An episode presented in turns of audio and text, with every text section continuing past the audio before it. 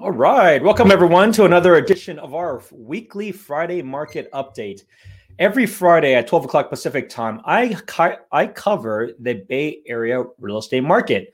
We'll talk about any news articles, and this is an interactive show. So feel free to let me know if you have any questions or anything that may come up. You can uh, reach out anytime in real time if you're watching this on social media and on YouTube. If you're watching a recording of this, feel free to leave a comment in the comment section.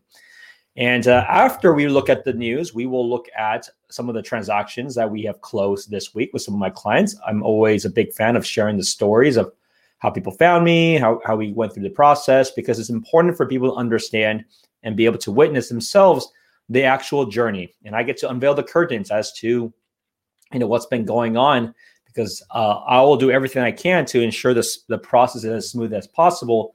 But like anything, there is always things that come up. So uh, we can always laugh about it now afterwards, given it's already been closed. And last but not least, we will cover the market update. So we will go over the data so that you can see for yourself where are prices going, where are they likely to go, what is the activity, and what is going on. Let's get going with the news of the week. Facebook says it will expand remote work to all employees. So this was a news uh, posted recently. So in the past, I would say the initial stance was that about 80%, I think, were going to be coming into the office. Now, people can have specific permission, like if they're a, a more senior engineer, uh, different types of uh, uh, employees, or were able to do it. But the majority of people would have come had to come in at least three days a week. Now it looks like Facebook has changed that stance. Now the guidance is that the office is going to be a, a open at least 50% capacity by early September. So that has not changed. And it will reopen fully in October. Until the end of 2021, employees can work as many as 20 business days from another location away from their home area. So it is really interesting. There's a few things I want to point out for this. A big part of this is that Mark Zuckerberg had decided had felt that after doing this for the last 15 um, months or so, that they felt the productivity has been pretty good. So they felt they did not actually lose any productivity and that some reported being more productive. What is interesting though, I don't know if it was this particular article. It is this article. So what is interesting is that they will though. So while people will have the ability with permission to be able to work remotely, they must basically still be relatively close to the to the Silicon Valley, which is kind of an interesting stance, right? You would think that they'll be open to anywhere. But for for that reason, for a reason, they said, look, if you're going to be moving away from Silicon Valley, which they can easily track from your pay stubs and things like that, you will receive a pay cut. So very interesting to see this uh, this this update. So, you know, are they really allowing people to work truly remote? Maybe, perhaps. But at the same time, as you can see, they're still um, wanting people to come back into the office but it does give more flexibility to a lot more of the population. Now, they did mention there's a few that will not work remotely, which is one that works in hardware. So their Oculus team, which is uh, a massive facility that they have built in the Burlingame area. You may have seen it. Uh, it's a beautiful building on the east of 101. You, you must have seen it over and over again. So that is their Oculus building. So those employees will be working in the office. There is no remote work for them and anybody within, I think, the data center team, which makes sense. I mean, you, they want to keep that uh, up. So interesting uh, stance to see about Facebook. What are some other news? Amazon shifts return to office stance, says remote work is okay two days a week. Now, Amazon actually had one of the strictest uh, office policies in the past, which is actually in beforehand, they were saying that people needed to actually go into the office every day and that was a very rare thing. Now they actually have loosened it. So now they loosened it to what the others are doing, which is three days a week in the office.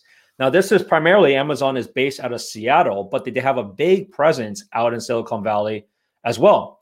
So, uh, you know, most of their space, I would say, is in Sunnyvale, uh, northern Sunnyvale. They have some in East Palo Alto, but those places are going to be probably following the same stance. So, as you can see, it's been reduced but it's still three days a week in the office. Um, so, but that was a reduction from five days a week. What else is new? Big tech companies resume hunts for Silicon Valley offices. Apple's mega deal in Sunnyvale might be just a start for fresh tech expansion.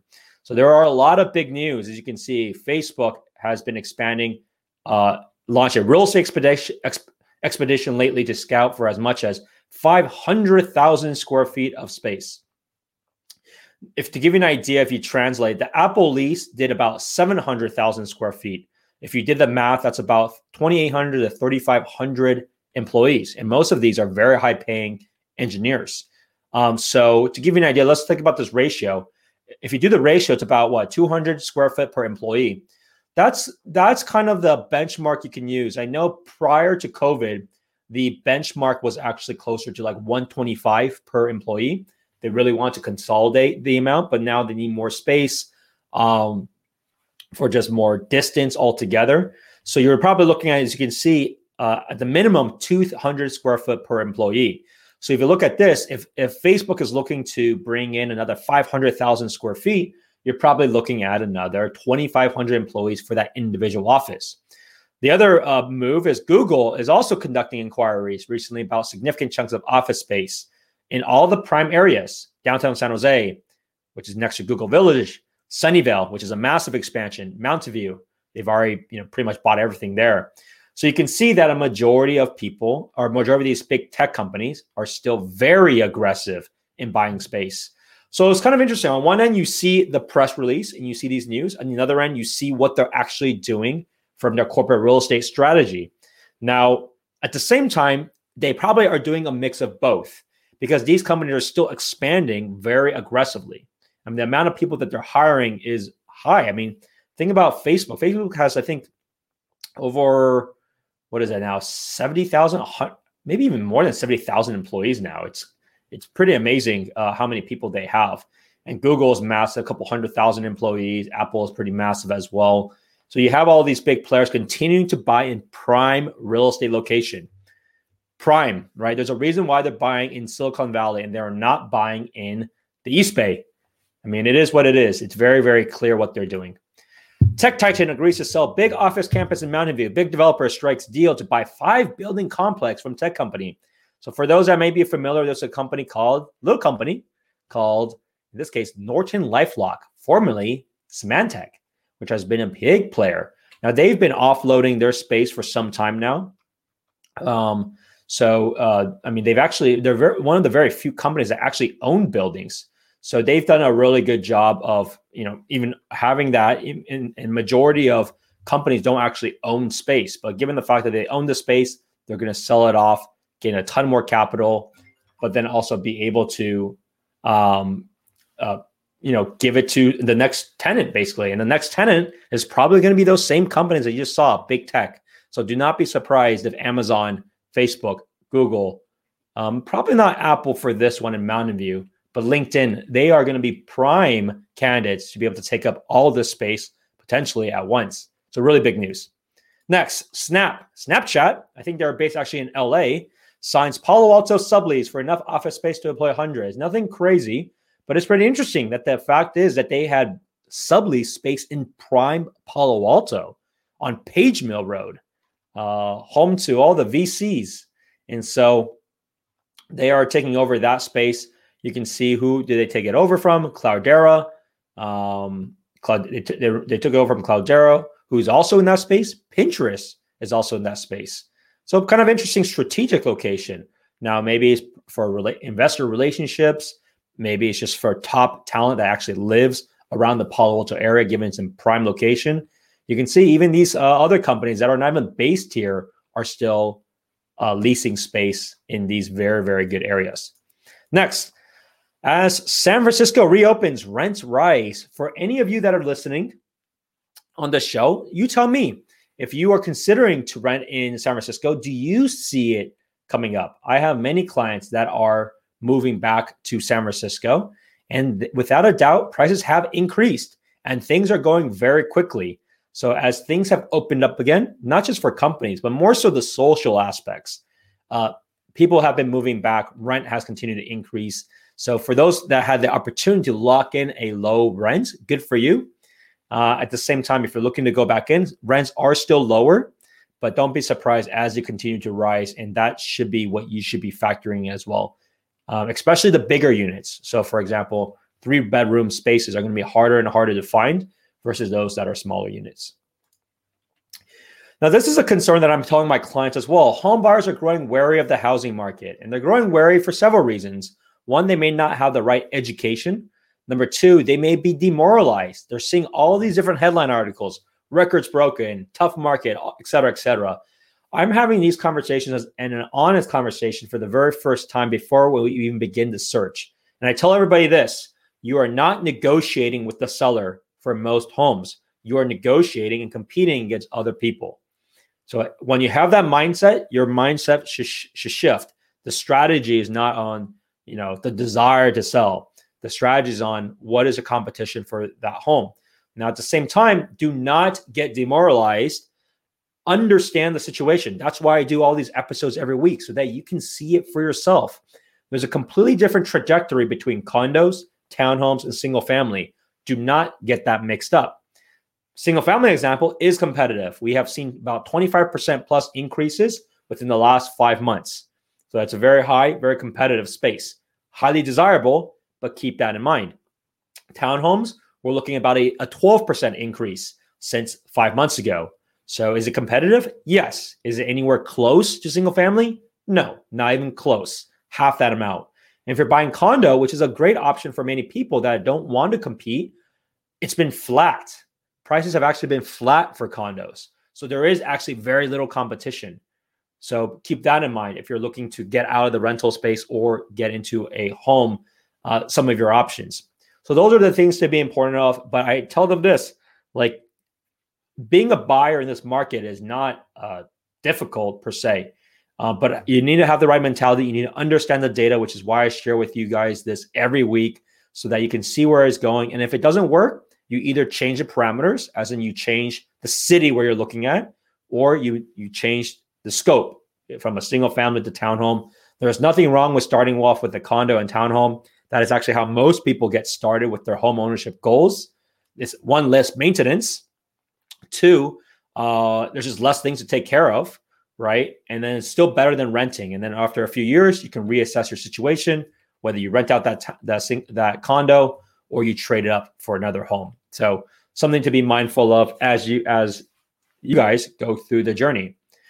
If you like this video, be sure to hit that like button. If you're watching this on YouTube, be sure to hit that subscribe button as well and hit the notification bell. That way you'll be informed for every new video that I release. I release two to three videos a week. We're going to move on to the next section now. The next section is about some of the ones that have closed this week. Now, Unfortunately, or fortunately for that agent, that agent is uh, on vacation right now. I think they're in Hawaii, so they haven't actually updated this, but I can already share this because it's closed.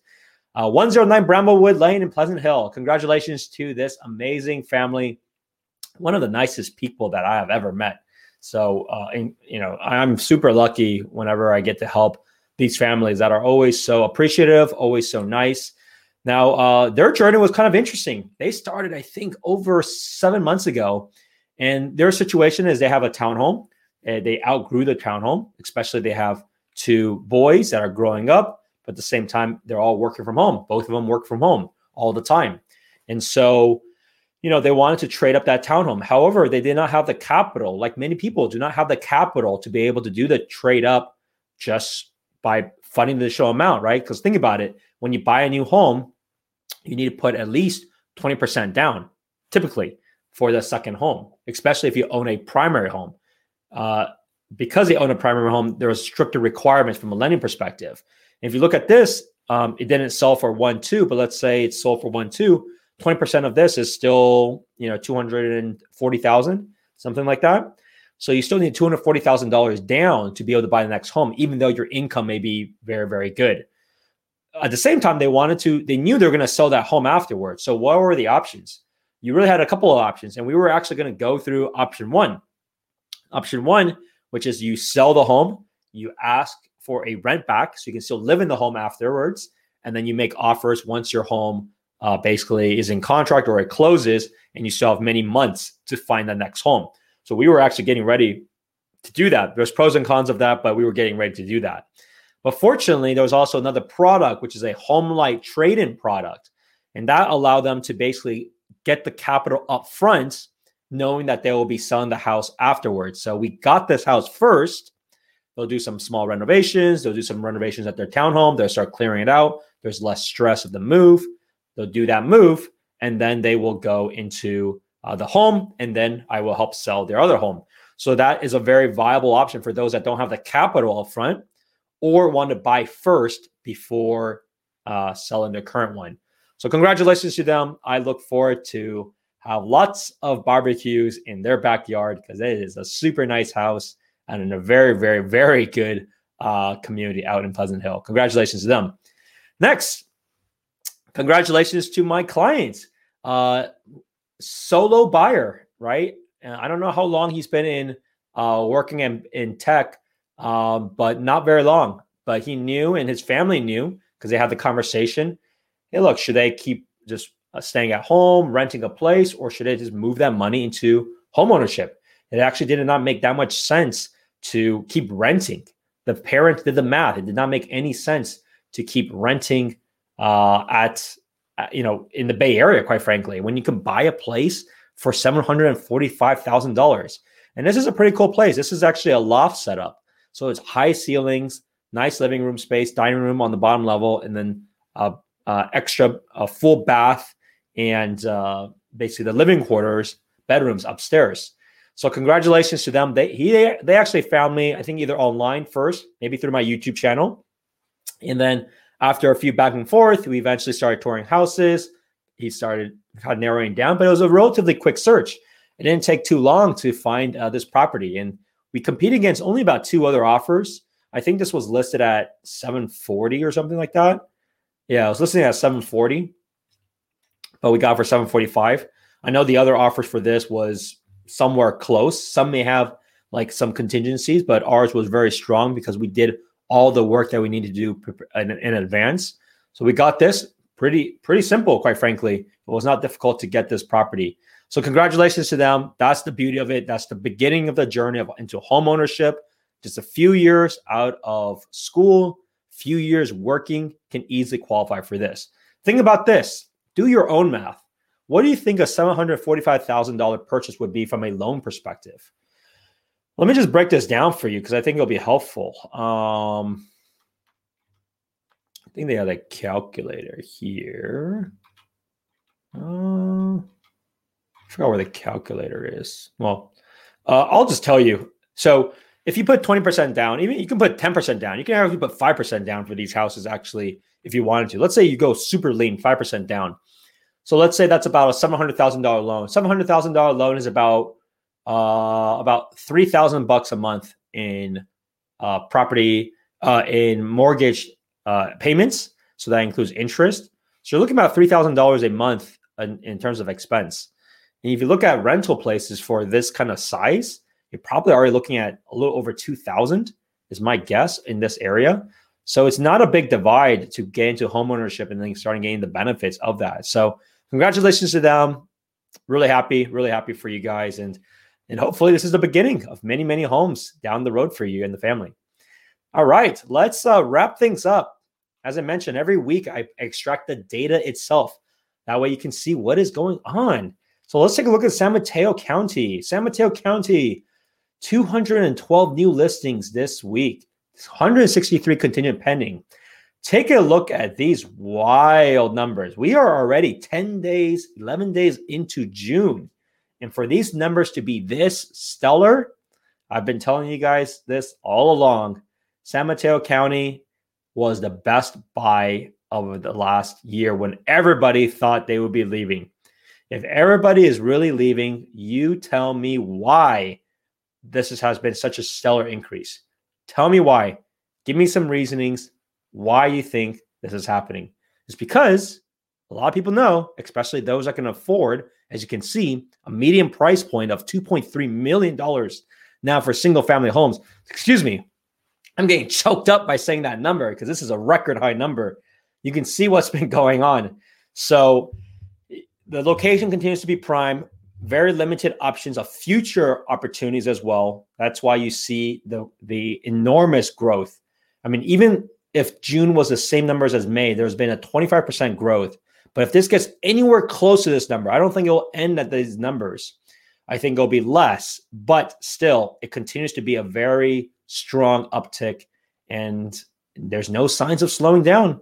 I'm, a lot of the offers I know here are still getting 10 plus offers, still doing very well. So it's no not even close to slowing down. Now, as you see condos and townhomes, a little bit of a different story. Now, year over year is still higher than it was previously, but as you can see, it has also grown since December, January timeframe. Let's take a look at Santa Clara County. Santa Clara County, 604 new listings this week. This is a very high number. It was a higher, much higher than last week, given it was a long weekend, or at least the last time we did that study. But you can see still 494 contingent pending, so it's still very high rate. Now look at the look at the data as well for June already. Still continues to do extremely well. Continues to be a pretty stark increase. A little bit less than San Mateo County, but still a very strong number. Still continues to do very well. Condos and townhomes continue to increase um, as people are giving up from single family, or they want to say, hey, look, this is a great starter home. Location matters again. Let's go buy a place in Santa Clara County. Let's take a look at Alameda County. Alameda County, 570 new listings, 384 contingent pending. Kevin, that is what's up.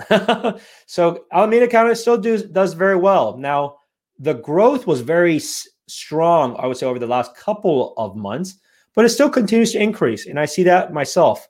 Um, nothing crazy, though. You're not seeing monstrous jumps, but it is important to compare this over what has sold more recently. If you compare it with homes that have sold in March or February, then yeah, you're going to see a pretty big tick up. You're probably going to be looking at 15% versus the March and February timeframe. But if you look at the data from April, May, you'd be looking at maybe around 5% change. So be mindful of that. Condos and townhomes, nothing too crazy. You can see it's just a slow, steady pickup. Nothing alarming there. San Francisco, to wrap up. San Francisco, as I mentioned, people are definitely flocking back. Take a look at single family houses in San Francisco. Look at these trends. These trends are phenomenal. I mean, these actually are some of the highest all throughout the Bay Area. So for those that has still had that stigma of, oh, nobody's going to San Francisco, you can cut that out of your mind because clearly there's a lot of people that are wanting San Francisco single family. Now, condos is different, right? Condos have actually year over year is one of the only markets in the entire country outside of New York that has actually either declined or stayed flat. I would say arguably it's still even declined. However, if you look at it over time, it still was higher than December, January timeframe. So it is not dipping anymore. It's just relatively stable than anything else. So there's plenty of people buying. There's also plenty of people selling, but there's not much wiggle room right now. It's a matter of, look, does that property look fine for them? If so, they'll make a move. All right, so that concludes our show. Thank you again for tuning in to another episode of our weekly market update. If you have any questions, feel free to reach out to me direct or leave it in the comments below. I check and answer all of my comments weekly so that I be I be able to help you along with your journey. Enjoy the weekend. I'll see you at the next one. Bye now.